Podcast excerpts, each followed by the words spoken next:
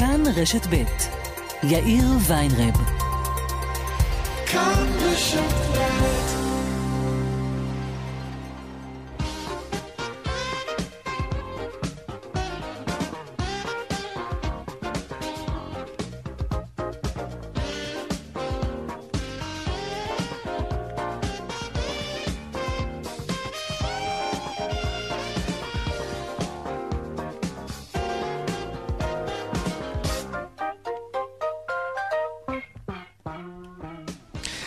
ארבע וארבע דקות ועוד חמישים ושבע שניות. כאן צבע הכסף ברשת ב', יום שלישי, שלום רב לכם. פורים שמח, למרות קורונה.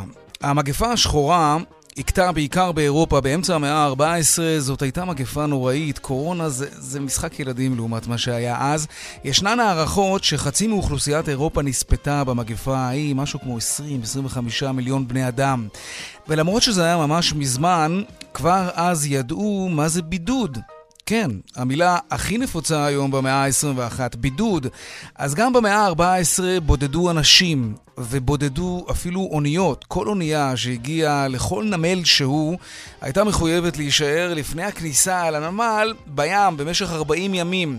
רק אחרי 40 ימים, אם אף אחד לא מת על הספינה, הצוות היה מניף דגל צהוב, והמשמעות הייתה שכולם בריאים על הסיפון. ואז רופא היה עולה לאונייה ורואה באמת שכולם בסדר גמור, ורק אז היו מתירים לאונייה להגון.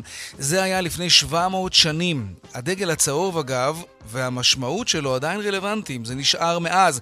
גם היום דגל צהוב בקודים הבינלאומיים בים, המשמעות שלו זה כל האנשים באונייה בריאים ואנחנו מבקשים רשות להיכנס לנמל. מאז התפתחה שפה בינלאומית של דגלים, שכל ציי האוניות מדברים באמצעותן. מאז, כן? מעניין אילו דברים תשאיר לנו קורונה לשבע מאות השנים הקרובות. היא בטח תשאיר משהו. כאן צבע הכסף מעכשיו עד חמש, שירלי וייל אברמוביץ', היא מפיקה צבע הכסף היום, טכנאי השידור קובי בז'יק.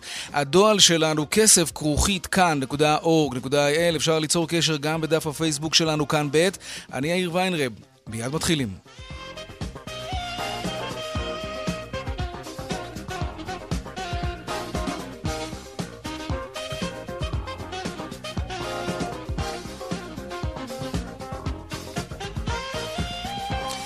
טוב, כותרות צבע הכסף ליום שלישי, ראינו את זה בעיניים. עכשיו אנחנו רואים את זה במספרים. כן, הישראלים התנפלו על רשתות המזון. בפברואר 2020 לעומת פברואר 2019 זינקה ההוצאה בכמעט 20% ברכישות בכרטיסי אשראי. רואים את זה בכל רשתות המזון כמעט. סך הכל גייצנו אה, בחודש החולף, בחודש שעבר, בגלל קורונה, 580 מיליון שקלים, כך מוסרת חברת שווה. האם הבריחה מהבורסה תביא את המשקיעים חזרה לשוק הנדל"ן? יש מי שמעריך שזה בדיוק מה שיקרה, והמשמעות ברורה לכולנו, כן? עליית מחירים, כמובן, אם תהיה עכשיו דבר, אם יהיה דבר כזה עכשיו, תהיה התנפלות על דירות, אז המחירים יעלו. נרחיב היום על אה, הניסיונות לרמות אתכם ולשכנע אתכם אה, למשוך את הכסף. כלומר, זה, זה לגיטימי לעשות את זה בגלל קורונה, אבל לא כשמדובר במתחזים. ויש מתחזים שיוצרים איתכם קשר ומנסים להגיד לכם תמשכו את הכסף. ברשות שוק ההון יסבירו לנו עוד מעט איך מזהים יועצים שמתחזים, או מה הם בדיוק רוצים מאיתנו. שירות התעסוקה הודיע, מבודדי אה, קורונה יוכלו לקבל דמי אבטלה, עוד מעט נעסוק בזה, נשמע איך תובעים דמי אבטלה מי שנמצא בבידוד. וביזנס חדש נולד, דירות Airbnb למבודדי קורונה, משכירי הדירות מוצאים אפיק חדש להתמקד בו, אנשים בבידוד שצריכים מקום לשהות בו למשך 14 יום. לבד, יש ביקוש, יש גם היצע. עוד מעט נדבר עם היזם. נדבר גם עם אה, מנכ"ל עמותת לקט ישראל על הירידה החדה במספר המתנדבים בעקבות משבר הנגיף. הם נאלצים להעסיק אנשים בשכר, וזה מצמצם את מספר הנזקקים שיקבלו מלקט ישראל עזרה. והפינות הקבועות שלנו כמובן חיות כיס, כמדי יום בסביבות 4 ו-30, והדיווח היומי משוקי הכספים, אין היום מסחר, אבל בחו"ל כן. אלה הכותרות, כאן צבע הכסף. אנחנו מיד ממשיכים.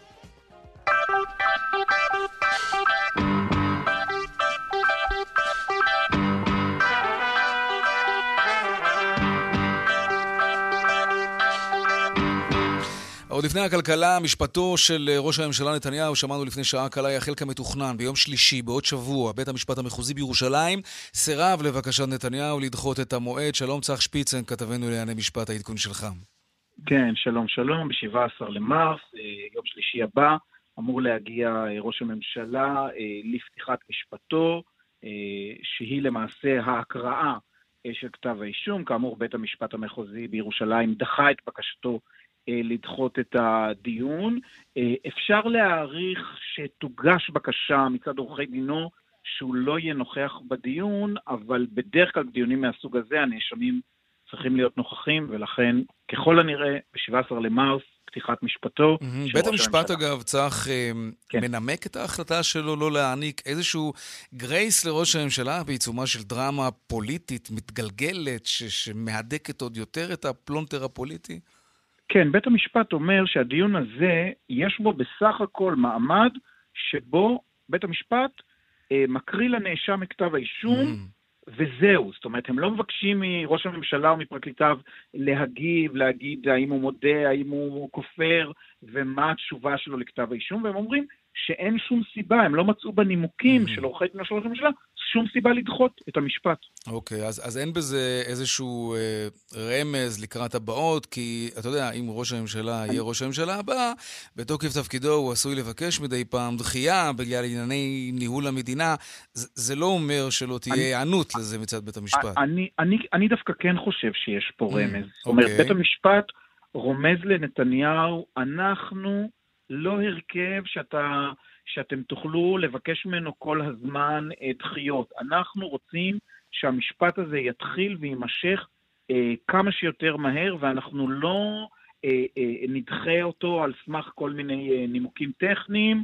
אה, בהחלט, בעיניי ההחלטה הזאת היא כן אה, קריאת כיוון, mm-hmm. היא קריאת כיוון מאוד מעניינת, משום שהפרקליטות לא התנגדה לדחייה. הפרקליטות אמרה, בואו נעשה דיון טכני, אפילו, אפילו אם הצדדים לא יכולים mm. להגיע, בואו נעשה דיון טכני. בית המשפט אומר, לא, זה מעניין. יהיה דיון, אנחנו קבענו דיון הקראה, בית המשפט היה יותר נוקשה מאשר הפרקליטות. מאשר הפרקליטות.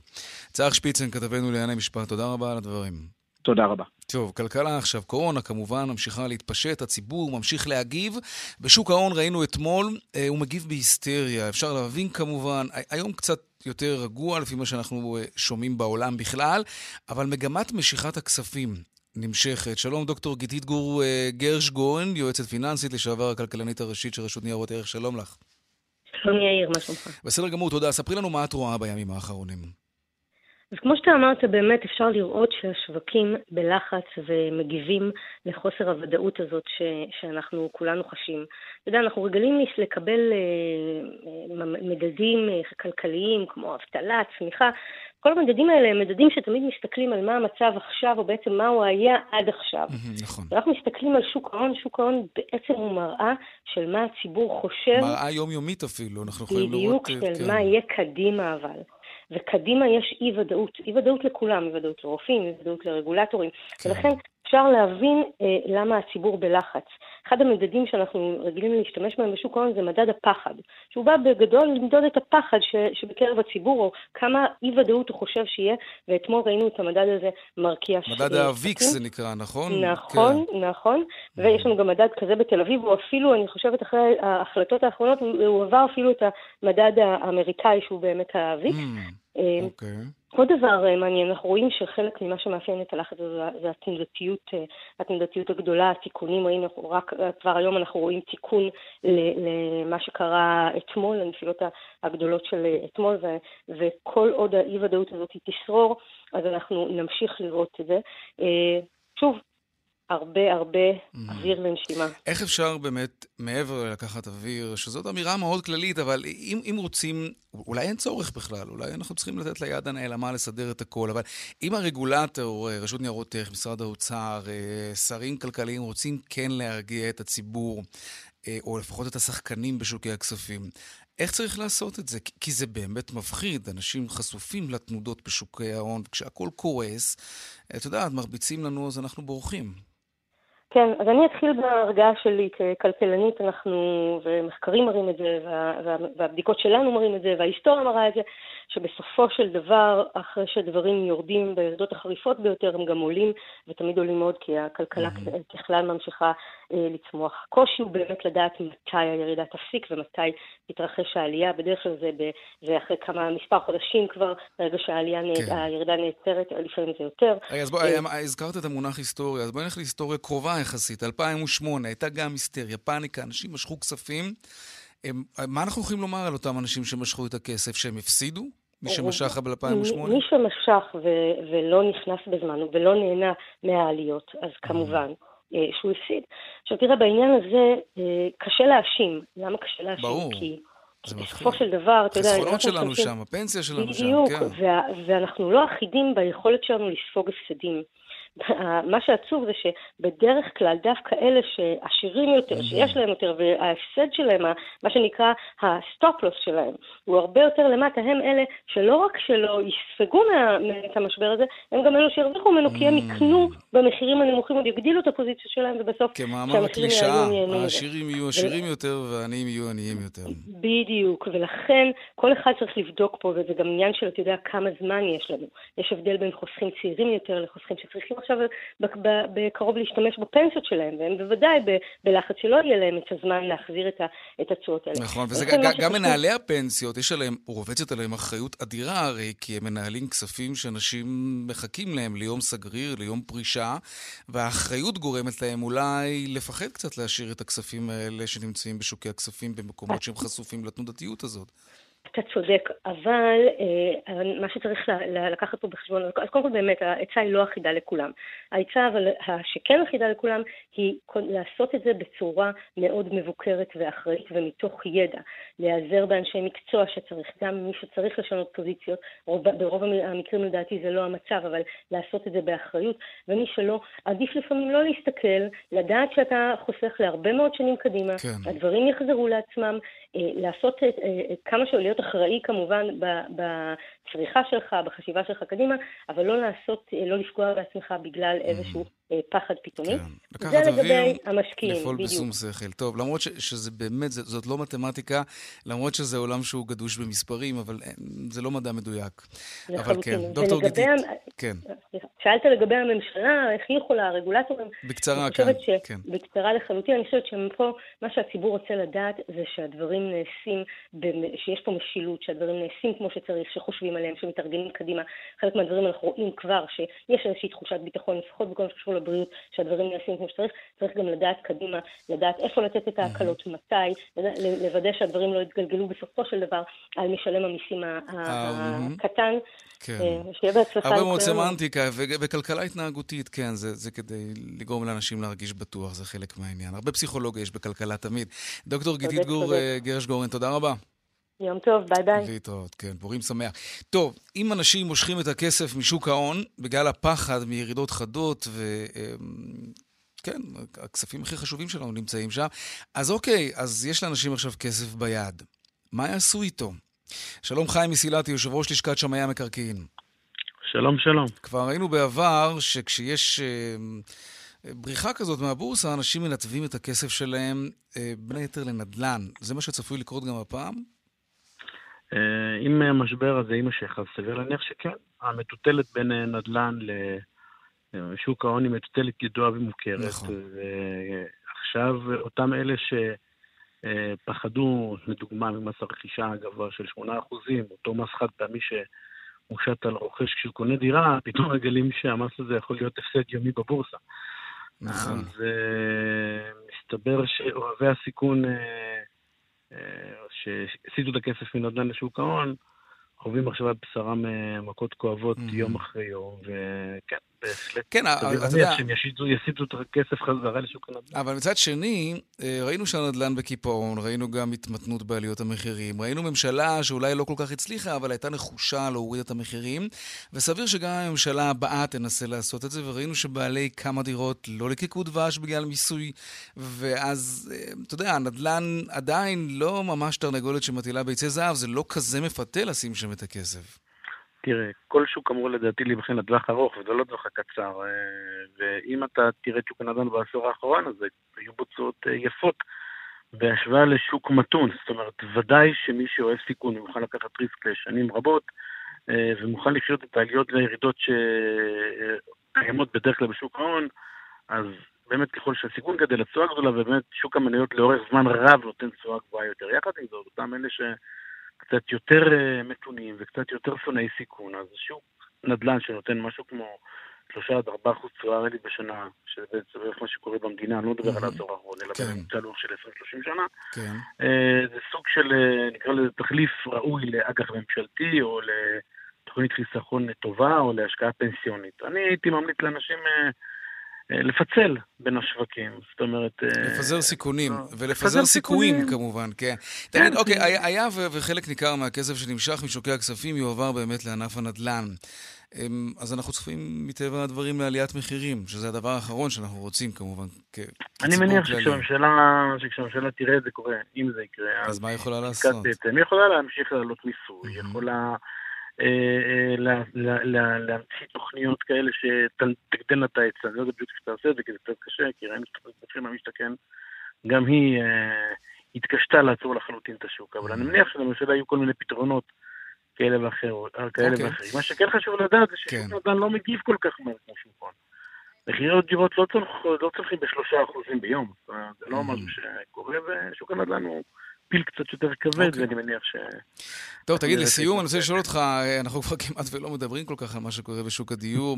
מה, אתה רואה בתקופה האחרונה? השוק ממשיך להתאושש, קונים ממשיכים לחזור לשוק, המחירים עולים? אם שמים, שמים את הקורונה בצד, אני חושב שאנחנו נראה קיפאון מוחלט. קיפאון? יציבות, אה, בהחלט כן, אבל יש המון מגמות שמקזזות. כי יש אינדיקטורים שמראים שמוכרים יותר, ויש יותר מסירות, ויש איזושהי התאוששות. מוכרים, אבל אה, לא במחירים גבוהים יותר. זאת אומרת, יש אולי יותר עסקאות, אבל המחירים, בסופו של יום של העסקאות, לא מראים על עלייה במחירים. אה, אנחנו להפך רואים כל מיני מבצעים. זה כשאתה מנקה את מחיר למשתכן? כי מחיר למשתכן גורם לממוצע לרדת. גם אם מנקים את מחיר למשתכן, ההשפעה של מחיר למשתכן על השוק היא לא כל כך גדולה כמו. שנוטים להציג את זה, וגם כן, שוב, אה, אני אזכיר לך, היום כשרואים עלייה של, אה, לא יודע, 2% בשנה נניח, או 3% בשנה, כן. אז כולם רואים, זועקים גוואלד וחושבים שהשוק עולה. אה, ולא כך, עלייה לא של 2-3% בשנה היא עלייה כן. נורמלית של שוק. מתון, בריא, אז חזק. הצליחה הממשלה אה, לייצב את המחירים בשוק הנדל"ן, הצליחה הממשלה לייצב את המחירים, יש לכך מחירים, שאולי אז לבחון אותם ולראות האם יש מקום להמשיך לשלם אותם, לדעתי אפשר לייצר תוכניות חדשות. שימשיכו לשמר שוק בריא ולא לגרום לאותם מחירים okay. אוקיי. ששילמנו בשלוש-ארבע שנים האחרונות. אוקיי. חיים מסילתי, יושב ראש לשכת שמאי המקרקעין, המון המון תודה. תודה גם לכם, חג שמח. חג שמח. טוב. לעניין הבא שלנו, רשות שוק ההון והביטוח מזהירה מפני מתחזים שבכל מיני דרכים מנסים לשכנע את הציבור למשוך את הכסף שלהם מהקרנות וכל מיני כספים נזילים אחרים, וזה כמובן בגלל קורונה. כן, זה מבהיל את כולם. שלום מיכל איימן, מנהלת המחלקה, מחלקת פנסיה ברשות שוק ההון, הביטוח והחיסכון, שלום לך. צהריים טובים. מה בדיוק אתם מזהים שם ברשות? ממה צריך להיזהר? תראה, קודם כל, אה, תקופות כאלה יכולות אה, להביא לכל מיני פייק אה, news כאלה שנזרקים לה... בכל מיני רשתות חברתיות כאלה ואחרות, או בכל מיני, באמצעות כל מיני גורמים. שמזייפים ידיעות אה, אה, שבעצם גורמות לציבור, אה, דוחקות בציבור לעשות כל מיני מעשים נמהרים, mm-hmm. שיכולים בסופו של דבר להתגלות כ, כפעולות אה, בעייתיות, כפעולות ש, שיכולות להזיק להם. את מדברת למשל ו... על איזושהי ידיעה בומבסטית על משהו שקורה בשוק ההון, משהו שעלול לגרום לחלק מהאנשים להרים טלפון פתאום למנהל תיק ההשקעות שלהם ולהגיד לו, תמכור, תמכור, אני חייב לברוח. לזה אתם מכוונים? כן, פשוט הובא לידיעתנו, למשל, כן. אתמול, אה, לידיעת אה, רשות שוק ההון, אה, מקרה, כן. מסמך שבעצם הופץ לכל ציבור השוטרים, mm-hmm. שבא וקרא ובא והתחזה בעצם לכל מיני גורמים במשרד האוצר שממליצים לכל, לכל ציבור השוטרים שיש ברשותם חיסכון נזיל בקרן השתלמות, כן. בעצם למהר ולמשוך את החסכונות שלהם באותן קרנות. ואנשים עשו את זה? שוטרים עשו את זה?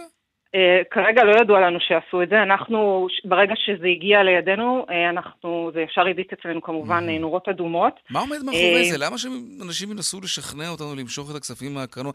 מה יוצא? אלה ליצנים סתם, או שיש איזושהי משנה סדורה מאחורי. זה? יש כל מיני גורמים שאנחנו לא יודעים מה המניעים שלהם, אבל מה שברור הוא שחיסכון, כן. בוודאי ובוודאי חיסכון פנסיוני, רגע לפני שעושים כל פעולה שהיא, צריך להיות מאוד מאוד מחושבים, צריך לבדוק את הדברים, צריך להיות אה, אה, אה, עם יד על הדופק, לא ברור. לא לעשות פעולות שהן בלתי הפיכות אחר כך. אוקיי. אה, ובעצם... לכמה שוטרים נשלח המסמך הזה? זה מאוד מעניין מה שאת מספרת. אה, מה שידוע לנו זה נשמע, נשלח בתפוצה, בתפוצה רחבה לכל, אה, לכל השוטרים באשר הם. כל שוטרי אה, משטרת ישראל קיבלו מכתב... זה מה, זה מה שידוע לנו, כן. מזויף ממשרד האוצר. כן, מזויף. מזויף מגורם בתוך המשטרה. שבעצם בא וטוען שבהמלצת אה, משרד האוצר ולאחר התייעצות איתו, אה, זו בעצם ההמלצה.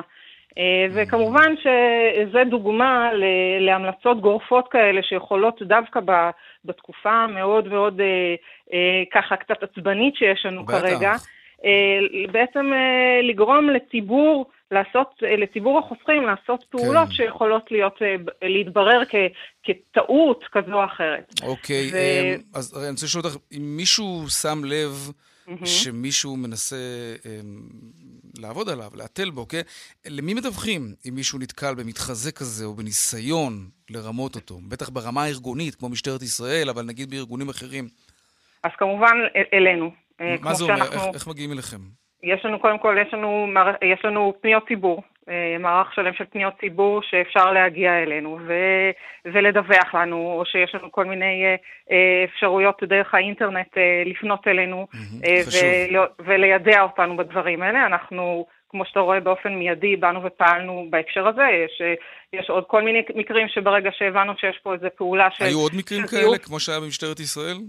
כן, אבל כרגע כשאנחנו מדברים על מקרה הקורונה, זה הדבר הכי אד-הוקי שאנחנו מכירים. Okay. אוקיי, ובאופן כללי, אם יורשה לי, אה, אה, באופן כללי. כן. צריך להגיד לכל ציבור החוסכים, אה, בוודאי ציבור החוסכים הפנסיוניים, חשוב לא, לא לקחת את ההודעות האלה שמופצות כמובנות מאליהם, ואם צריך ייעוץ, בן אדם בוודאי יכול להתקל בצורך שלו לקבל ייעוץ.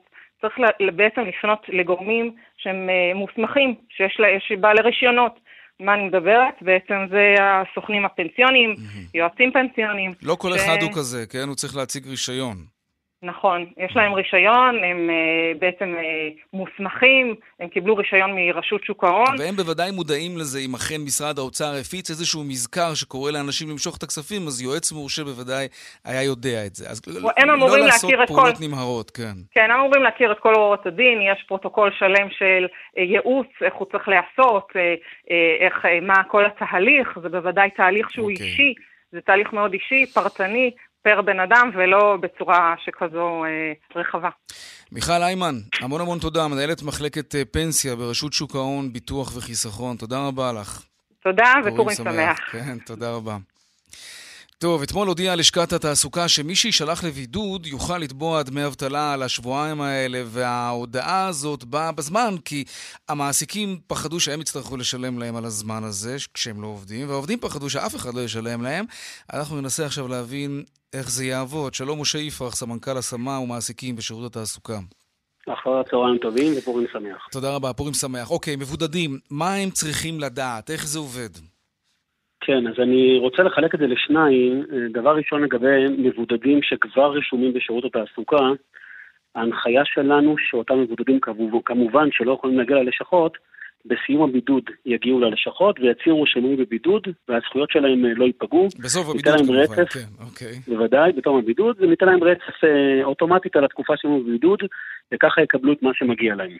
לגבי מפוטרים אה, חדשים שנמצאים בבידוד, יש אפשרות להירשם דרך האתר של שירות התעסוקה, אה, ואנחנו בתום הבידוד הם יגיעו אלינו ואנחנו נתקף להם את הרישום באתר ככה שהם יהיו זכאים מרגע שהם ירשמו באתר והם לא יפסידו את הזכאות. אוקיי, זאת אומרת רטרואקטיבית, הם ייכנסו קודם כל לבידוד ואז אחר כך הם יוכלו לתבוע את דמי האבטלה. בואו נתמקד נכון באנשים שהם לא פוטרו, אה, אבל הם עכשיו בבית למשך שבועיים, ואני מניח שמי שמאזין וזה רלוונטי לו, הוא כבר מדמיין איזושהי ערימה של טפסים שהוא לא ידע איך לצאת ממנה. כן, אבל אני רק אתקן טעות. לגבי אנשים שבבידוד ולא פוטרו מעבודה, שירות התעסוקה לא מטפל באנשים האלה. אנחנו מטפלים במי שפוטר מעבודתו וכבר רשום בשירות התעסוקה, או כאלה שיפוטרו מעבודתם ונמצאים בבידוד. לגבי אנשים שיוצאים לבידוד במשך שבועיים, לפי הנחיות שיצאו, אז הם זכאים לקבל את זה כימי מחלה, כי זה מוכר לימי מחלה. אוקיי, מובן, תודה רבה. אני רוצה אבל, רוצה כן. להוסיף עוד משהו שיהיה חשוב אה, לאזרחים לשמוע. אנחנו גם נערכים לכל תרחיש, בהתאם להנחיות אנחנו נצא בהודעה מסודרת, אבל אותם דורשי, לאותם עובדים שהמעסיקים יוציאו אותם לחל"ת, לחופשה ללא תשלום, ולפי הערכה שלנו מדובר באלפים רגים, אלפים רבים, גם uh, בתחום המלונאות וגם uh, בתחום התיירות. בהחלט. Uh, יש אפשרות uh, לבוא להתייצב בשירות התעסוקה, כמובן להירשם דרך האתר, אנחנו uh, נמנע, נחסוך מהם להגיע אחת לשבוע בלשכה, הם יצטרכו להתייצב אחת לחודש, ככה שנוכל לבוא לקראתם ולהקל עליהם כמה שיותר את התהליך. מצוין. משה יפרח, סמנכ"ל השמה ומעסיקים בשירות התעסוקה, תודה רבה. תודה רבה ובשורות טובות. בהחלט. בדרך 446 צפון העמוס מאוד משילת עד מודיעין עילית, ובאלון צפון העמוס ממחלף חולון וקיבוץ גלויות עד ארלוזרוב. דרומה אנחנו רואים עומס ממחלף רוקח עד לגוארדיה. דיווחים נוספים בכאן מוקד התנועה כוכבי 9550 ובאתר שלנו, אתר התאגיד, אתר כאן פרסומות, ומיד אנחנו חוזרים עם חיות כיס.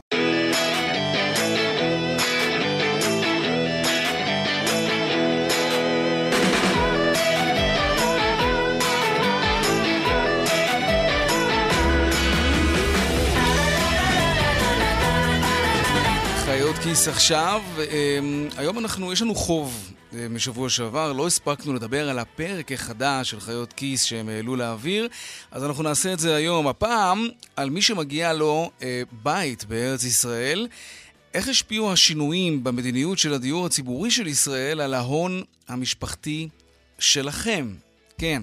שלום דנה פרנק, חיית הכיס שלנו. שלום יאיר, באמת אה, מוזר לחשוב על זה היום, אבל בשנים הראשונות לקיומה, דיור היה כמו בריאות או חינוך, משהו שמובן מאליו שישראל מעניקה לתושבים שלה. כמו שגם אנשים עשירים משתמשים ברפואה ציבורית, כך היה הדיור זכות אוניברסלית. עכשיו, באמצעות הדיור המדינה החליטה כל מיני דברים, נגיד איך יהיו הגבולות שלה, אבל גם מי יקבל אילו הזדמנויות. Mm. ובמשחק הזה היו מנצחים ומפסידים. מי שחשפה את המנגנון הזה, שבמסגרתו אם המשפחה שלכם הגיעה לישראל לפני שנת 1952, קיבלתם דירת דיור ציבורי לרכישה, עכשיו, ואם לא, אז לא, היא פרופסור נטע זיו מהחוג למשפטים באוניברסיטת תל אביב. בתחילת שנות האלפיים, פרופסור זיו ניהלה את הקליניקה המשפטית ביפו לדיור, והתחילו להגיע אליה עוד ועוד סיפורים שחזרו על עצמם של אנשים שנתבעו בידי חברת עמידר. אה, אולי נוכל לשמוע את הקטע של נטע? הנה. מגיע עוד תיק ועוד תיק ועוד תיק, ואז אני מתחילה אה, לנסות להבין אה, מה קרה, ואני מתחילה להסתכל על פסקי דין. שבהם חברת עמידר מפנה את אותם פולשים. וכל אחד מהפסקי דין האלה מספר סיפור כאילו הוא מנותק מהקונטקסט הכללי. יש לנו חוק, יש לנו דייר, הוא נפטר, בן המשפחה לא זכאי להישאר, מפנים, יאללה, החוצה. וכשהתחלנו ככה לשמוע את הסיפורים של, ה... של אותן משפחות, שהדור השני והשלישי נותרו ללא מקום אה, אה, מגורים. כולם היו מרוקאים. וזה צלצל מוזר, שכונות שלמות. באמת? כן. כל, כל יפו ג', הדיירים שנותרו בדיור הציבורי היו צאצאים של העולים ממרוקו, או ילדים או נכדים. זהו, עוד מהסיפור הזה ומההשפעות שלו שמגיעות באמת עד עצם היום הזה, אפשר לשמוע בפרק שלנו השבוע. כן, בהחלט חיות כיס בכל אפליקציה, בכל יישומון שתומך בהסכתים, אבל הכי פשוט, להיכנס פשוט לאתר כאן. דנה פרנק, חיית הכיס שלנו, תודה רבה. תודה, תודה. טוב, כנראה שהמצב אה, כבר מפתח ביזנס, כן, ממש ככה. עסקים לגיטימיים כמובן. יש מי שחשב על השכרת דירות Airbnb לשבועיים בידוד למי שצריך לשהות בבידוד כמובן. שלום אה, לירן זוהר, מנהל קבוצת אה, Airbnb Host Israel בפייסבוק, שלום לך.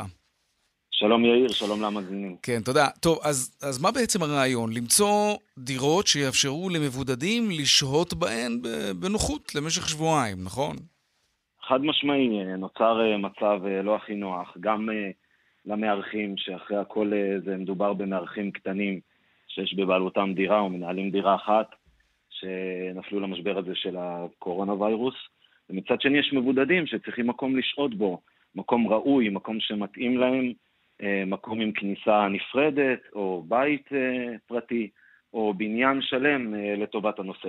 ויש לזה כבר ביקוש? אנשים פונים אליכם, פונים לעמוד הפייסבוק, מנסים למצוא באמת דירה למשך שבועיים? תראה, היום אנחנו מנהלים קהילה שמונה כ-1,500 מארחים בכל רחבי הארץ. השיח הזה הוא לא מהימים האחרונים, הוא מהשבועות האחרונים. Mm-hmm. ביצענו כמה פעולות בנושא, למנוע את זה או לחשוב על אה, כל מיני צעדים אה, אחרים.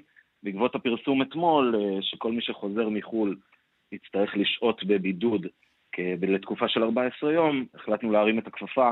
לא, לא הבנתי למה. ניסיתם למנוע את זה בעצם. ניסינו לה... תראה, אנחנו רוצים... אחרי הכל שהכלכלה תתנהל כרגיל, כסדר יום. כן. אז uh, חשבנו על כל מיני uh, פתרונות אחרים, uh, בזמן שחצי מאירופה כבר נסגרה uh, בשבוע שעבר. אז התחלנו לראות את הכמות ביטולים אה, שנערמה לאט לאט. אה, למנוע את הביטולים, לא הבנתי בהתחלה. אוקיי, בסדר. אז אוקיי, אז, אז עכשיו אנחנו, אחרי ההודעה אתמול על כך שכל מי שישב מחוץ לארץ יצטרך להיכנס לבידוד, נכון. לבידוד של 14 יום, אה, מעניין אותי לדעת כמה אנשים באמת מציעים את הדירות שלהם עכשיו למבודדים. אז תראה, קבוצה שנפתחה לפני פחות מ-24 שעות מונה כרגע קרוב ל-300 חברים, שמתוכם יש גם מארחים וגם כן. מבודדים. יש כבר uh, פניות, יש uh, כל מיני uh, קשרים שנרקמים mm-hmm. עם דירות ייעודיות לנושא הזה, וכמובן במחירים אטרקטיביים. גם משני הכיוונים, בעצם, גם, משני גם בעלי דירות וגם מבודדים גם פונים? גם אנחנו מנחים, חד mm-hmm. משמעי, כן, חד משמעי. אנחנו מעודדים את שני הכיוונים לבוא אחד לקראת השני, גם uh, שלמבודדים יהיה פתרון ראוי, וגם שהמארחים יכולים לפחות לכסות על חלק מההכנסות שהם איבדו. ולהרים את הראש מעל המים ולהמשיך לשרוד את התקופה הזאת, שכולנו מקווים שתסתיים בקרוב. בוודאי. מהן רמות המחירים? אנחנו מדברים על אה, החל מ-100 שקלים אה, ללילה, אה, אפשר לקבל דירה מרועטת ברמה יחסית גבוהה, עם כל מה שצריך בה. אנחנו mm. כבר יצרנו מגעים עם כל מיני מומחים בתחום. אם זה קשור לשירותי כביסה, אם זה קשור לשירותי ניקיון, אם זה קשור לשירותי חיתוי, מזון, אה, תרופות, זה, חיתוי, זה לא מטריד, בהחלט, הכל. בעלי דירות, זה לא כל כך מטריד אותם שאישרו אה, אצלם, בכל זאת, אתה יודע, לא, לא, לא חלילה ליצור איזושהי תחושה של מצורעים או משהו כזה, אבל אם זה, אם זה הבית שאנחנו חיים בו, אנחנו, מטבע הדברים, היינו נרתעים אם היו נכנסים אנשים שהם נושאים את, ה, את הווירוס הזה, שהוא מטלטל עולם שלם, כן? חד משמעי, אנחנו משאירים את שיקול הדעת למארחים. לראות איזה דירות באמת מתאימות אה, לצרכים המאוד ספציפיים האלו. Mm-hmm. אנחנו, אסור לנו לשכוח שמדובר באנשים בבידוד שעדיין לא הוגדרו כחול, כחולים, וגם את המבודדים אנחנו מנחים אה, להגיד לנו, במידה והם נמצאו כחולים, כדי שנוכל לטפל בדירה לאחר מכן עם mm-hmm. תיאור נכון, עם ניקיון נכון. אוקיי. Okay. בתקווה ל... שכולם יימצאו כבריאים. לקבוצת הפייסבוק קוראים Airbnb Host Israel? נכון. כן, אתם קשורים איכשהו לחברת Airbnb?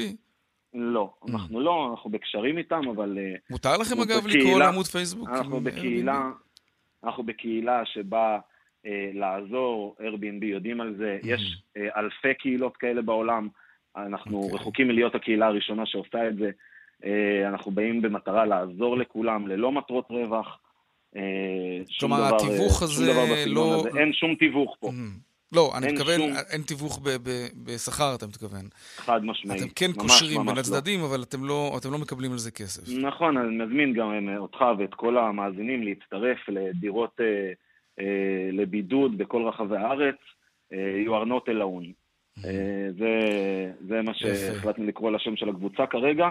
ומצטרפים אליה כל דקה ושנייה עשרות חברים, וכמו שאמרתי לך, אנחנו... זה טוב, זה מעניין וזה חשוב, כן. וממש לשרת את התושבים ואת כל מי שצריך את הדבר הזה, גם בפן הכלכלי וגם בפן של שיהיה לו באמת איזשהו מקום לשהות ולא יסכן את האנשים שקרובים אליו. אלירן זוהר, אה, מנהל קבוצת Airbnb Host Israel בפייסבוק, אה, תודה רבה, קבוצה שמסייעת למבודדים שזקוקים אה, לקורת גג למשך 14 יום, וכמובן לבעלי דירות שמעוניינים להשכיר את הנכס שלהם. תודה, יאיר, חג שמח. תודה, חג שמח. טוב. עכשיו, אה, ביטולי טיסות וחופשות, ולא רק ביטולים כמובן, אנשים פשוט לא מזמינים עכשיו קדימה. אמ, אז יש להם כסף פנוי, אמ, ברור. אז מה עושים איתו? אמ, חופשות בארץ בסדר, אבל אפשר גם להשקיע אותו בבית. קבלני השיפוצים מדווחים על זינוק במספר העבודות שמוזמנות. שלום ערן סיב, יושב ראש התאחדות קבלני השיפוצים. שלום יאיר, מה שלומך? בסדר גמור. רגע, אבל כשאני חושב על זה, אנחנו לפני פסח, תמיד יש המון שיפוצים בתקופה הזאת, זה אביב וניקיונות והתחדשות, אולי, אולי זה לא קשור בכלל לקורונה? קודם כל, אתה לא דייקת בכותרת שלך. Mm, תקן אותי. אנחנו מוזמנים להרבה הרבה הצעות מחיר, אבל אנחנו לא מקבלים הרבה עבודות. אנחנו מגיעים להצעות מחיר ופתאום אנשים אומרים, רגע, אה, אני לא יכול עכשיו בגלל הקורונה, אתה מביא פה עולים פלסטינאים, אני לא רוצה להכניס עוד אנשים אליי הביתה. אה, המצב, אני דוחה את השיפוץ, אני מרגיש ככה, מרגיש ככה בגלל הקורונה. אנשים בפחד, אנשים יושבים על הגדר. אז בעצם אנשים... הכותרת היא הפוכה, יש לכם פחות עבודה עכשיו בגלל קורונה, ולא יותר עבודה בגלל שלאנשים יש יותר כסף פנוי, כי הם לא טסים לחו"ל. נכון, אנחנו mm. באמת הוזמנו להרבה הצעות מחיר. הרבה כן. הצעות מחיר היו על הפרק, למה? אנשים לא נוסעים לחוץ לארץ, אומרים בואו נשפץ את הדירה.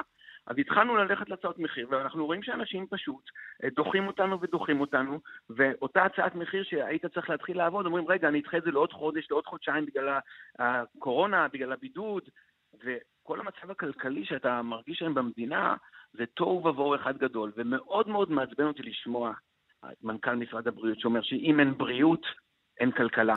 אנחנו אומרים בדיוק הפוך. אם אין כלכלה, אז גם אין בריאות. כי מה שקורה במדינה, יאיר, הם עצרו את כל המשק, הכל מושבת, אנשים יגיעו לפשיטות רגל, אנחנו נגיע למצב שאנשים ילכו לסופר ובסוף לא ישלמו על האוכל, זה מה שהם רוצים שיגיעו. זה מצב אבסורדי. עד כדי כך? זה מה שאתה מזהה במדיניות של הממשלה שעלול להוביל לפשיטות רגל המוניות, לאנשים שלא יוכלו לשלם בסופרמרקט? אנחנו נמצאים... כן, אני מדבר על העצמאים הקטנים. יאיר, אני מדבר על העצמאים הקטנים. אני לא מדבר על השכירים, mm. אני מדבר על העצמאים הקטנים, שמרגישים שהם כל בוקר צריכים להיאבק, להביא את הפרנסה הביתה, ובמצב כלכלי כזה קשה, אנחנו לא מסוגלים להחזיק מעמד. תגיד, אבל אולי, אולי ערן, אתם, כן, כהתאחדות קבלני השיפוצים, צריכים לחשוב על איך אתם מתווכים את התקופה הזאת, שהיא תקופה קשה, כן, תקופת קורונה, ללקוחות שלכם. כי מצד אחד יש פוטנציאל, אתה אומר שאתם מקבלים הרבה יותר הזמנות להציע הצעות מחיר. נכון. אז אולי צריך לבוא ולחשוב איך, איך מספרים את הסיפור הזה, ולומר, חבר'ה, תשמעו, אנחנו לא מביאים אה, עובדים מהמזרח הרחוק, אנחנו לא, אנחנו, אנחנו משתמשים ב, ב, במסכות, אני לא יודע איך בדיוק להגיד לך לעשות את זה, אבל אולי משהו בגישה שלכם צריך... להקדיש לו טיפה מחשבה ולראות איך, איך אתם מציגים את הדברים, ואולי זה יסייע לכם לקבל את העבודות. אתה יודע, מה שאתה אומר זה מצחיק, כי גם הלקוחות שאנחנו מתחילים לעבוד אצלהם, כן. אז הלקוח אומר, רגע, רגע, אתה מתחיל לעבוד, אבל יש לי בקשה קטנה. אנחנו שואלים אותו, מה הבקשה? תשטוף ידיים כל איזה שעה-שעתיים, תבוא עם מסכות בריאות. נו, מה הבעיה? אנשים... תשטוף ידיים כל שעה-שעתיים, תבוא עם מסכות בריאות. אין שום בעיה עם זה, אבל אנשים בפאניקה. עכשיו, למה אנשים בפאניקה? לא בגלל שמתו במדינת ישראל איזה 50 אלף איש, אה, בגלל התקשורת, בגלל הממשלה, מדינת ישראל זה לא חשוב, אנחנו עולם גלובלי, אנשים רואים מה קורה בעולם, רואים מה קורה בסין, רואים מה קורה באיטליה. תשמע, זה מלחיץ, אני חושב שחלק מהעניין זה לדעת איך לתווך להם את הדבר הזה. יאיר, עוד דבר מאוד קטן, אנחנו בסוף החודש עושים כן. כנס של התאחדות קבלני השיפוצים בים המלח. אמרו לי, ערן, בוא תבטל את הכנס הזה, מה זה, קורונה? אמרתי, הפוך. אנחנו נעודד את הכנס הזה. אנחנו נעשה סלוגן שבואו לחופשה ללא בידוד. כי אנחנו למען הקבלני שיפוצים, למען העבודה, למען להחזיק מעמד, למען להמשיך הלאה. אבל מה שקורה פה במדינה, ש-50 או 100 אלף איש יהיו בבידוד, ועסקים קורסים אחד אחרי השני, אז מה אתה מצפה? הכלכלה יורדת למטה, אנשים אין להם את הכסף להביא הביתה, אנשים נכנסים לדיכאון, וגם זה יביא למצב בריאותי לא טוב אחר כך. בגלל זה אני אמרתי לך בהתחלה, אם אין כלכלה טובה ואין פרנסה טובה, לא אז גם הבריאות נפגעת. ואנחנו בהתאחדות קבלני שיפוצים מרגישים הרבה הצעות מחיר. אנשים רוצים לשפץ לקראת פסח, okay. אוקיי. אבל מפחדים. אז מה אתה יכול לעשות? ערן סיב, יושב ראש התאחדות קבלני השיפוצים. תודה רבה על הדברים. יאיר, תודה רבה לך. שיהיה בהצלחה. כן. חג שמח. תראו, עוד נדבך בסיפור הזה, ארגון לקט ישראל, אמ, זה ארגון שעוסק בהצלת מזון שנזרק לפח ומעביר אותו למי שהוא זקוק לו, לאוכל הזה שעוד רגע היה נזרק. אמ, עכשיו, זה קצת בעייתי בימים כשמדברים על היגיינה דחופה כזו וכולי, מספר המתנדבים גם בארגון צנח, ואז הם החליטו שם לוותר לגמרי על מתנדבים.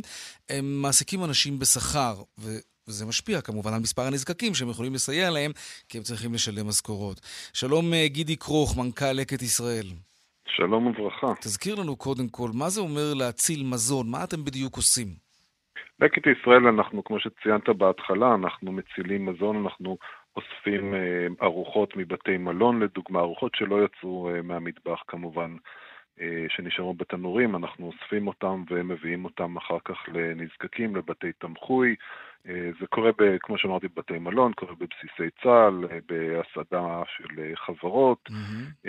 זה פרויקט אחד. הפעילות השנייה שלנו זה הצלת תוצרת חקלאית, מסעדות של חקלאים שאין להם מה לעשות עם התוצרת. זו הפעילות העיקרית שלנו, שם אנחנו מצילים כ-17 אלף טון.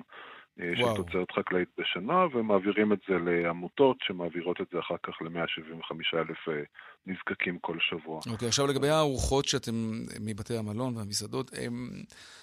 יש מי, ש... יש מי שמקבל את הארוחות האלה עכשיו לנוכח מה שקורה? כלומר, אנשים לא חוששים אולי לקבל ארוחה שהוכנה באיזשהו מקום, ולך תדע מי ומה ומו? זה, זה מעניין שאתה שואל את זה רק אה, עכשיו, כי בעצם, אה, קודם כל בתי התמחויים ממשיכים לעבוד כרגיל ובעיקרון, אבל יש לנו ביטולים דווקא של אה, מוסדות שמעניין, זה אה, דיור ציבורי למשל של קשישים, או מועדוניות של קשישים, שאנחנו כן. עובדים ב-12 כאלה, ושניים בהם, רק שניים הסכימו להמשיך לעבוד, עשרה מוסדות ביקשו מאיתנו להפסיק להביא האוכל, לא בגלל החשש מהאוכל עצמו, אלא אלא החשש מזה שהקשישים עכשיו מתאספים אה, ביחד, mm. ומה יקרה אם הם יתאספו ואם אחד מהם חולה, וכמובן שזו האוכלוסייה תמיד אה, הכי רגישה. מאוד, כן. כן, וזה מעמיד אותנו בבעיה, כי אה, מה עושים עם אותם קשישים? אז עכשיו אנחנו מנסים למצוא איזה אלטרנטיבה, להביא להם את זה אולי הביתה. Mm-hmm. כי אותם קשישים לא, לא, לא יפסיקו לאכול, להפך, נכון, הם יצטרכו עכשיו את, את המזון הזה. ויחד עם זה אנחנו... כן. כן, יחד עם זה אנחנו רואים, רואים עכשיו גם כן איזשהו אה, שינוי מגמה גם בבתי מלון שאנחנו אוספים מהם, שמצמצמים את, אה, כנראה את היקף הפעילות שלהם, בגלל שיש פחות תיירים, תיירים פחות כן. אנשים, יש מבשלים פחות אוכל, אז אנחנו רואים גם, גם שם אה, תזוזה. של איסופי מזון ואם לא די בזה, אז פחות מתנדבים אה, מגיעים אליכם, נכון, ואתם צריכים נכון. להעסיק אנשים בשכר. נכון. אה, אז... שזה נושא גם כן אה, מעניין, כי בעצם המטרה שלנו בזה שאנחנו אה, ביטלנו את התנדבות, זה כדי להמשיך ולהפעיל את הלוגיסטיקה שלנו. הלוגיסטיקה שלנו היא קו החיים, זאת אומרת, שם אנחנו, דרך הלוגיסטיקה אנחנו בעצם אה, מפיצים את האוכל שאנחנו אוספים, ועם אנשי הלוגיסטיקה שלנו, הנהגים ואלה שאוספים את המזון, הרכזים שלנו, ייכנסו לבידוד, לא נוכל להפעיל את הלוגיסטיקה ואז לא נוכל לספק את המזון. וזה מה שמנחה אותנו כרגע, איך אנחנו ממשיכים לעבוד לאורך זמן ומספקים כמה שיותר מזון, וכמובן אה, שאנחנו צופים גם לעלייה בדרישה לפסח, אה, ואנחנו צריכים שהלוגיסטיקה תישאר. לכן החלטנו לבודד את הלוגיסטיקה אצלנו, אה, לא מהלשון של בידוד, אלא להפריד אותה מגורמי סיכון, שמבחינתנו זה כמות ותנועה של אנשים שיש אצלנו. יש אצלנו בערך 25 אלף מתנדבים במחסן, במרכז הלוגיסטיקה שלנו, הלוגיסטי שלנו במשך השנה, וזה כמובן מספרים מאוד מאוד uh, גדולים, ויש שם כמובן סיכון, ברור. סיכוי להידבקות שם. כן, מי שרוצה um, לתרום לכם כסף, איך עושים את זה? הכי קל זה להיכנס לאתר שלנו בלקט.org, אה, ושם אפשר אה, למצוא דרך לתרום לנו. רק עוד מילה אחת בנושא של התרומות באמת, ש... כן. רוב הכספים שלנו מגיעים uh, מארצות הברית דווקא, וזה אנשים שבדרך כלל בנויים על הצלחות בבורסה. והיום כשאנחנו רואים מה שקורה בבורסות בעולם ומדברים על מיתון, זה מעמיד באמת בספק את uh, המשך התרומות המשמעותיות ודווקא הגדולות יותר שלנו. Uh, ופה אני חושב שאם מישהו זוכר מה היה למשל במיידוף לפני, מה שהיה לפני בערך עשר שנים, משהו כזה, אם אני זוכר נכון, אז הממשלה הקימה קרן לתמוך בעמותות שנפגעו כתוצאה כן. ממיידוף. אני חושב שיש מקום לשקול גם את הנושאים האלה. אני לא אומר שצריך כרגע לרוץ ולעשות משהו, אבל אם זה משבר שיתמשך, אז יש מקום גם לשקול את הדברים האלה. גידי כרוך, מנכ"ל אה, לקט ישראל, תודה רבה ובהצלחה. תודה רבה וחג שמח לכולם. כן, חג כן, שמח, פורים שמח. גם זה נכון. דיווחי תנועה עכשיו, תודה רבה, גידי.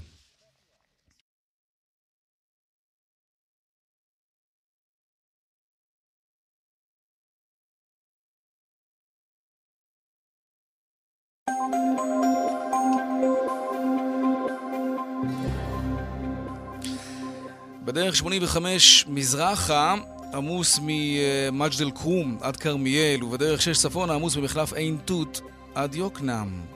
זהו. Hmm. קצר. דיווחים נוספים בכאן מוקד התנועה, כוכבי 9550, ובאתר שלנו, אתר התאגיד, אתר כאן, פרסומות. ומיד אנחנו חוזרים עם uh, הפינת uh, שוק ההון, דיווחים משוקי הכספים שלנו. קצת הפוגה מוזיקלית, ברוח פורים.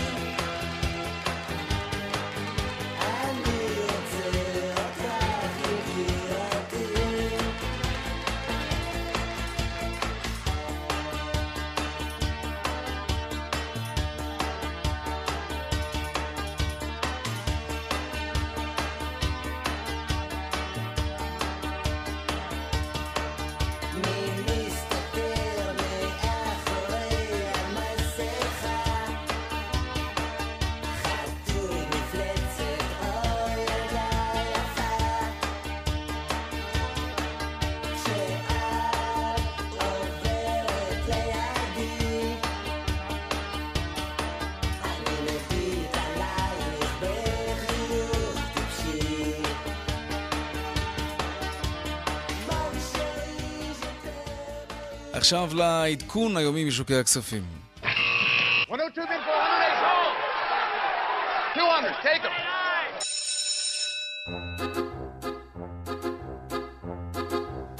שלום אייל ראובן, מנכ"ל ארנינגס השקעות. שלום, שלום יאיר. נו, איך זה נראה היום? תשמע, היום אצלנו אה, יום אה, ללא מסחר בבורסה המקומית, mm-hmm. אנחנו בחג הפורים שבו הכל נהפך לטובה. אה, אפשר לקוות שאולי מכאן נצא לבשורות טובות, שנראה שמתחילות אולי לבצבץ, ולכן השווקים בעולם נראים אה, די ירוק אה, מתחילת היום, מתחילת המסחר. בסין אנחנו שומעים על תהליך של חזרה לשגרה, לפעילות שוטפת, אולי הקריאה הנמוכה ביותר של ההידבקויות מאז פרוץ ה...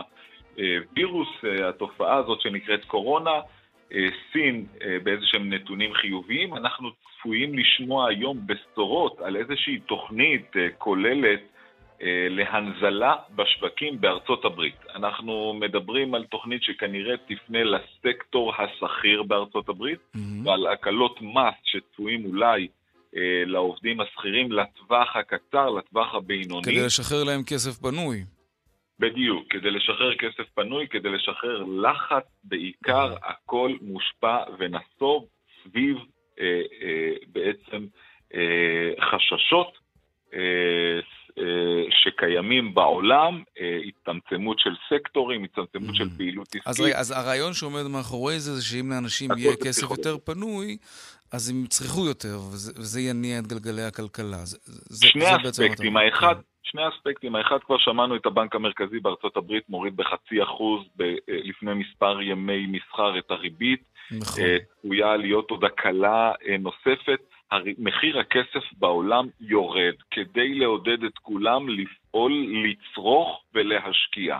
מצד שני, מורידים לטווח הקצר קצת את נטל המס, בסופו של יום רוצים לעודד את גלגלי הכלכלה. יש פה התמודדות עם משבר או תהליך שלא הכרנו, לא יודעים לאן הוא יחלחל, בטווח הקצר הוא בהחלט משפיע mm-hmm. ויוצר המון אפקטים פסיכולוגיים שכרגע משפיעים על השווקים. אתמול היינו באחד מימי המסחר הקשים ביותר שנראו. כן. היום איזה, יש איזשהו סוג של ריבאונד, אנחנו רואים עכשיו את ה-S&P 500 עולה באחוז ושש עשיריות, הדאו ב-1.2, הנסדק כמעט ב-2%, ב-1.9, אה, גם באירופה, הדקס עולה קצת, הפוצי, אה, עדיין מילאנו, בורסות מילאנו, המוקד איטליה 1.7 בחלק כן. אה, השלילי, המזרח, הונג קונג, ניקי 225 ב-0.8, הונג קונג ב-1.4, במילה אחת, דולר ממש קצר, אירו, כן? דולר אירו, אנחנו רואים עליות בימים האחרונים, זה מעין מקור, mm. מקור מפלט או פיזור סיכונים. כנראה, כן.